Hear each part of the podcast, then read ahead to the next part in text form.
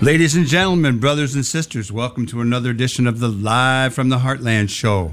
This is Michael James. I'm here with Katy Hogan and Thom Clark, and we have a wonderful lineup for you to start off this Christmas, this holiday weekend. Uh, we're going to start with our comrade Vicky Cervantes. She's just back from Honduras, where this election crisis underway. And then we have old pals Valerie Denny and Jack Weinberg. Jack going all the way back to the free speech movement. They're going to talk about their travels around the country, activists on the move. And we're going to have our semi regular Christmas visitor, holiday visitor, the soul man Bobby Hutton. And we're going to do a bunch of singing for you at the same time. So let's get going with Live from the Heartland. Good morning, you Good guys. morning, Michael. Yay! All All right. right. we're here. We're we got our bells on. We got our bells on, despite the fact that this week started the way it did. How was that, Kate? I've been a little out of tune. Oh, you know the GOP tax scam. The Oh, I, GOP I tax thought that was putting money in our pockets in January. That Not is so? such a lot of you know what hooey. We're gonna call it hooey. a couple of bucks in February, a couple of bucks more a week in your here's- I'll be pocket. so desperate. In February, all the people will be glad to get their pennies from the president. Yeah, this is uh, this is things are turning evil around here. It is evil. They are evil. They have uh, like a soul crisis, a warmth crisis, a heart crisis. There, it's a it's a mess. We are full of a uh, full of ar- avarice, and it's just um, it's part of the human condition. It's coming to the forefront, strong and heavy. Rich people got to be richer, and the rest of us just slap along. You know, it's you know what are we going to do other than there are elections around the corner, I'm and we sure better if I know enough how to slap. schlep. schlep schlep. Schlep, I'm not even sure I know how to schlep when you say it You've right. never been much of a schlepper, Katy Hogan. Okay, You whatever got that you got means. more going for you than that. Um, no, the uh, the uh, stock market, you know, claims. Yeah, we had an interesting back and forth this week because while it's true that most working people don't have a dime in the stock market, I think it's an interesting point of reference whether you have money in it or not. And you have uh, number 45 bragging about how much the market's gone up. And I just want to point out it went up as much or more in the first year of Obama's very troubling first year after coming out of the recession. We're in the depths of the recession, and he had better stock market performance than the president. Now, I step back from all that, and I think presidents have very little to do with the economy, but it is a point of reference. It is used in the talking points. And if we let Trump get away with this frame that somehow the booming market, stock market that is, is a sign about how good he's doing, well, he's not done as well as Barack did in his first year. You know what? I don't give a hoot about comparing the two of them.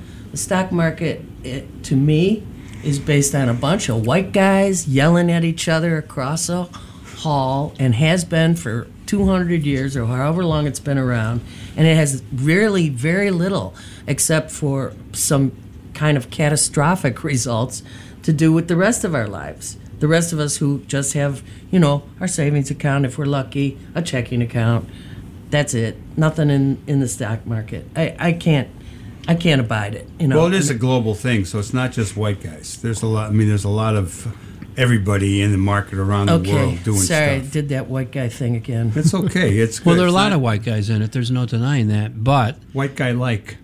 You know, my mom has money in an IRA that's in a mutual fund that is based on stocks. And many of us have money tucked away in bond funds, and its price is related to what? Stocks. So it's not something I feel we can ignore, even if we don't directly have money in stocks ourselves. And you're right, that's mostly for older, rich white guys. And uh, they're going to do great under this tax scam. They're going to Yeah. do really fine. Yeah, uh, but those kids who just got lost their health care, nine million of them, thirteen million, which is it? They're not going to have extra They- money in their paycheck in February. You're absolutely right They about that. they literally uh, that started this week when they signed it. When they signed it, you know, that's that's Medicaid, Medicare, literally Medicare going away.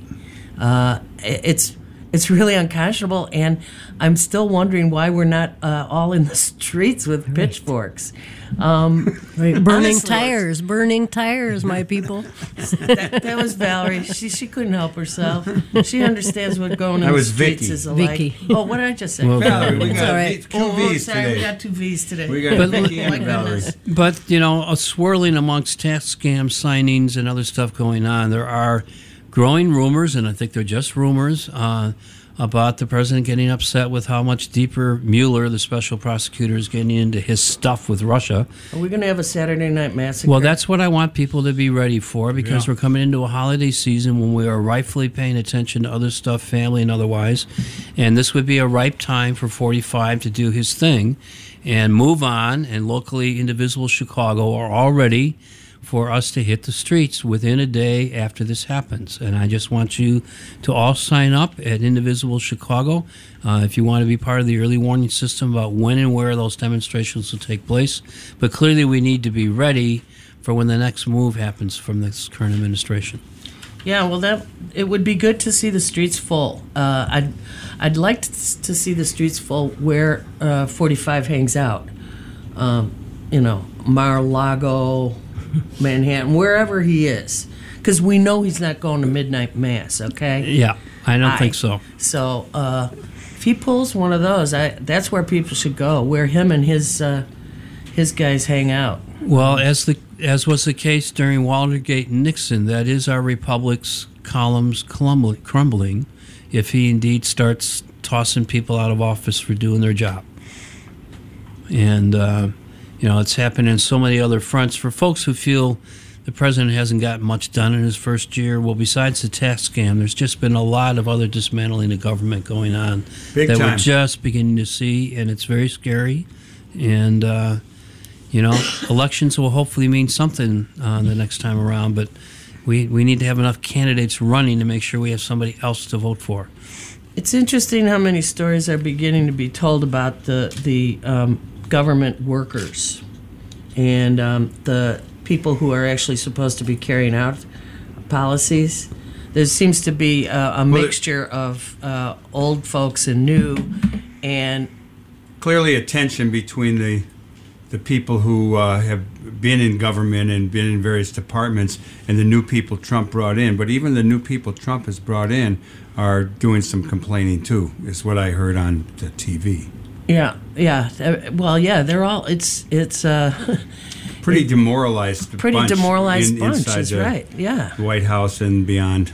Well, So we, before we move into our uh, discussion about Central America, I just want to mention a couple of other things locally. It's not too late to benefit from shopping in Rogers Park and getting a rebate from the Rogers Park Business Alliance. You can shop and collect your receipts from at least four different independently owned businesses through the end of next week, and then turn them in by the middle of January to get a twenty-five to fifty dollar rebate. It's a really good deal, and keeping those dollars local really circulates in the economy Yeah. so nicely, so nicely. It has everything to do with uh, supporting local uh, businesses. Speaking of supporting local, Michael's latest exhibit is still hanging in the Heartland. Black and white prints for gifts, for cards, for whatever. They're really. It's a great show, and um, It's called The Americas, Outskirts and Back Streets.